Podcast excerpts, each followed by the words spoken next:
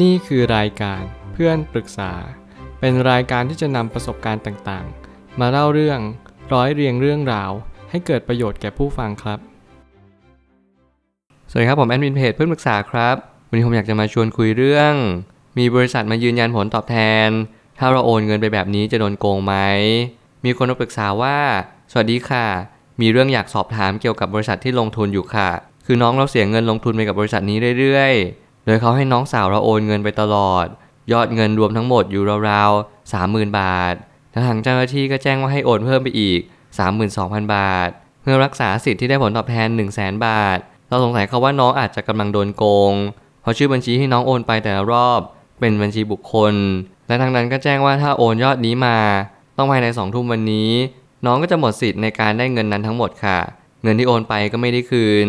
เรางงมากๆว่า มันมีบริษัทแบบนี้ด้วยเหรอคะ บอกว่าเป็นงานพาร์ทไทม์แต่ให้น้องโอนเงินครั้งละ 1,500ถึง5,000 บาท จนตอนนี้ยอดรวมก็ทะลุหลายหมื่น แถมยังให้โอนเงินเพิ่มอีก พอทางเราขอเงินคืนบอกไม่คืน เพราะทางน้องเราผิดเงื่อนไข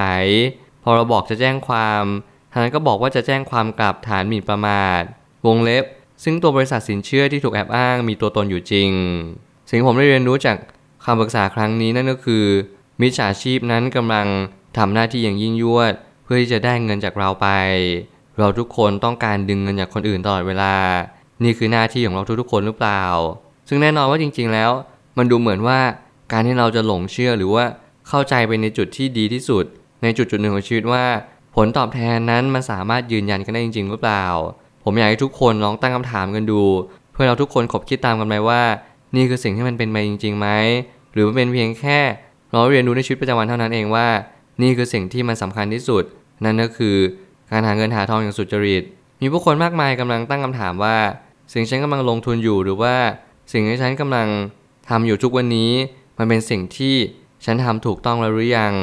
ไม่ว่าอะไรจะเกิดขึ้น หน้าที่เราก็คือพยายามสาะแสวงหาความจริงให้ได้มากที่สุด ว่าสิ่งที่เรากำลังทำนั้นอยู่ในโหมดไหน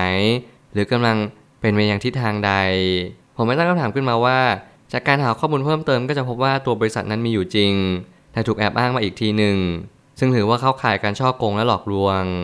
ถ้าเกิดสมมติเราสังเกตให้ดีๆ เราจะรู้ว่าแต่ละคนมีเหตุผลในการมีชีวิตอยู่ไม่เหมือนกัน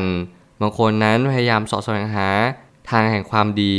บางคนนั้นพยายามโกงคนอื่นหลอกลวงคนอื่น แน่นอนว่ารูปแบบนั้นคล้ายกัน นั่นก็คือ เขาพยายามยืนยันผลตอบแทนว่ามั่นคงแน่นอน นี่แหละ ลงทุนเท่านี้ได้เท่านั้น เร่งรัดเรามากๆว่าถ้าเกิดโอนมาตอนนี้ คุณจะได้รับเงินจากสิ่งที่เขาการันตีผลตอบแทนของคุณกลับคืนไปแต่แน่นอนเมื่อไหร่ก็ตามที่เราโอนไปเรื่อยๆแต่เราก็ไม่ได้รับผลตอบแทนจริง ๆ อย่างสิ่งที่เขาได้ทำลงไป นั่นหรือเปล่าจึงเป็นสิ่งที่เราต้องเรียนรู้กันในชีวิตประจำวันมากขึ้นว่าหลายสิ่งหลายอย่างในชีวิตมันไม่มีคำว่าแน่นอน มันไม่มีคำว่ายืนยันผลตอบแทน อย่างสิ่งที่มันเป็นแบบนั้น ทุกอย่างเราอยู่บนความไม่เที่ยง เราอยู่บนสิ่งที่เรียกว่าเราต้องพยายามหา ทุกสิ่งทุกอย่างมากยิ่งขึ้น ไม่ว่าจะเป็นการหาธุรกิจที่แก้ปัญหากับคนอื่น รวมไปถึงธุรกิจที่ทำให้คนอื่นมีชีวิตที่ดียิ่งขึ้นต่อไป นั่นแหละจะเป็นเหตุผลที่ดีกว่า และเราจำเป็นต้องสังเกตให้ดีๆ ว่าสิ่งที่เรากำลังทำนี้มันเป็นในเพื่อสิ่งที่ดีจริง ๆ หรือเปล่า แล้วโอกาสที่ดีทำไมมันต้องเป็นเรา ปัญหาอย่างหนึ่งของคนในสังคม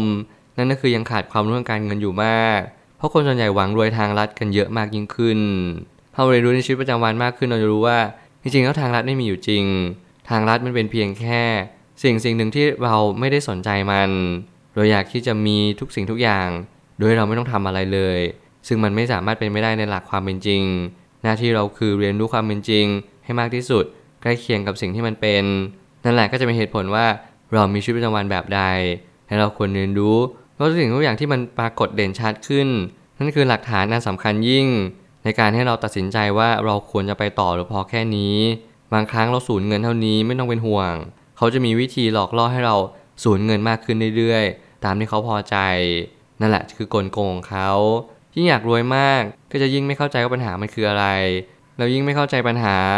ก็จะไม่รู้ว่าสรุปแล้วเรากำลังหาเงินหรือกำลังสูญเงินอยู่ แน่นอนเหตุผลในการหาเงินกับการสูญเงินนั้น มีความแตกต่างกันอย่างสิ้นเชิง จงสังเกตกันให้ดีๆ เมื่อไหร่ก็ตามที่เงินเราค่อยๆหายไป แล้วมันไม่มีวันเพิ่มขึ้น นั่นแหละจะเรียกว่าสูญเงิน แต่เราก็ต้องเรียนรู้กันไปเรื่อยๆว่า การลงทุนนั้นในสิ่งที่เราลงทุนไป เรารู้จักมันดีพอหรือยัง หรือว่าเราไม่รู้จักมันเลย ถ้าเกิดสมมติเราไม่รู้จักมันเลย เราก็ต้องสังเกตให้ดีๆว่า สิ่งนี้เป็นสิ่งที่จำเป็นจริง ๆ หรือเปล่า ถ้าเกิดสมมุติว่ามันไม่จำเป็นเราสามารถที่จะถอนเงินมาได้ไหม หรือว่าถ้าเกิดสมมติมันจำเป็นมากๆที่เราต้องลงทุน พอลองสังเกตการว่า บริษัทที่เขารับลงทุนมีตัวตนหรือเปล่า ลองโทรไปถาม ลองเช็ค ลองตรวจสอบข้อมูลที่มี รวมไปถึงผลตอบแทนที่เราได้รับเนี่ย เราสามารถเอาเงินมาใช้ หรือว่าเราถอนเงินมาใช้ได้จริงหรือเปล่า นี่จะเป็นเหตุผลที่มีน้ำหนักมากที่สุดในการเช็คว่า เรากำลังหาเงินหรือเรากำลังสูญเงินอยู่ หากก็มีการยืนยันผลตอบแทนว่าได้ชัวร์ๆนั่นจะเป็นการหลอกลวงโดยปริยาย เกินเนื่องด้วยว่าการยืนยันผลตอบแทนไม่มีอยู่จริงในการลงทุน เมื่อการลงทุนนั้นคู่กับความเสี่ยง เราจะรู้ได้อย่างไรว่าการลงทุนนั้นสามารถที่จะให้ผลตอบแทนได้จริง ๆ นั่นคือต้องติดตามผลตอบแทนนั้นๆว่ามันเป็นกันจริง ๆ อย่าพยายามเข้าใจผิดหรือว่าอย่าพยายามคิดว่า สิ่งนี้เป็นสิ่งที่เราได้ผลตอบแทนอย่างร้อยเปอร์เซ็นต์กับสิ่งที่เราเลือกเดิน จงระมัดระวังและเรียนรู้ว่าทุกสิ่งทุกอย่างในการเรียนรู้ในชีวิตประจำวัน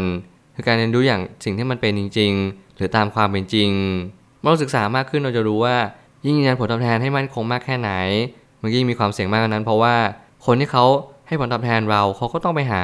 สินทรัพย์ที่ให้ผลตอบแทนที่มั่นคง และสินทรัพย์ที่ให้ผลตอบแทนมั่นคงนั้น ก็มักจะให้ผลตอบแทนเฉลี่ยเนี่ยต่ำกว่าสินทรัพย์ที่ผันผวน นี่คือความเป็นจริงของโลกใบนี้ว่า เราต้องมีความรู้มาก และต้องมีความอดทนและมีวินัย ในการให้เราจะฝึกการลงทุน ในสินทรัพย์ที่มันมีความผันผวนสูงและผลตอบแทนที่สูงตาม ไม่เช่นนั้นทุกคนก็สามารถลงทุนด้วยกันได้ทั้งหมด แบบนี้เงินมันก็จะอยู่ที่ทุกๆ คนและทุกคนก็สามารถรวยได้กันหมด เพื่อมันจะผิดหลักทุนนิยมอย่างหลีกเลี่ยงไม่ได้เลย สุดท้ายนี้ทั้งนี้การระมัดระวังอย่างแรกเลยคือ ลองสอบถามตัวบริษัทว่า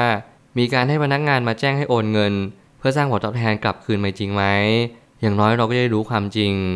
เมื่อการสังเกตสังการของเราเป็นสกิลและเป็นทักษะที่สำคัญที่สุดในยุคสมัยนี้ เราต้องสอบถามมากขึ้นเรื่อยๆว่า บริษัทที่เราลงทุนเนี่ยมีตัวตนจริงหรือเปล่า ไม่ใช่สักแต่ว่าลงทุนหรือว่าเราเชื่ออะไรง่าย ๆ ต้องสังเกตให้มากที่สุดว่า บริษัทนี้เรียรายเงิน ถ้าสามารถสร้างผลตอบแทนได้จริง ๆ หรือเปล่า ลองโทรไปถามลองโทรไปเช็คเขาแอบอ้างบริษัทหรือเปล่า หรือว่าตัวบริษัทนั้นเป็นคนทำขึ้นมาเอง สิ่งเหล่านี้ก็เป็นสิ่งที่แตกต่างกัน แต่มีจุดประสงค์ที่คล้ายคลึงกัน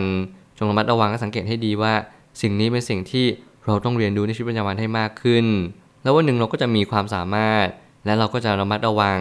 รวมไปถึงเราสามารถที่จะลงทุนในสินทรัพย์ที่ผันผวน แถมเรายังได้ผลตอบแทนที่สูงตาม ถ้าเรามีความรู้ทางการเงินที่สูง อย่าหลงเชื่อเด็ดขาดว่าอะไรที่ได้มาง่าย ๆ จะเป็นสิ่งที่เรานะสมควรได้รับ จงเรียนรู้ว่าอะไรที่ได้ง่าย ก็มักจะสูญไปง่ายเช่นเดียวกัน และอะไรที่ได้มายาก สิ่งนั้นก็จะก่อเกิดผลประโยชน์ นานาประการเข้ามา ผมเชื่อทุกปัญหาย่อมมีทางออกเสมอ ขอบคุณครับ รวมถึงคุณสามารถแชร์ประสบการณ์ ผ่านทาง Facebook Twitter และ YouTube และอย่าลืมติด Hashtag เพื่อนปรึกษาหรือ f r ร e n d t a l k a ด้วยนะครับ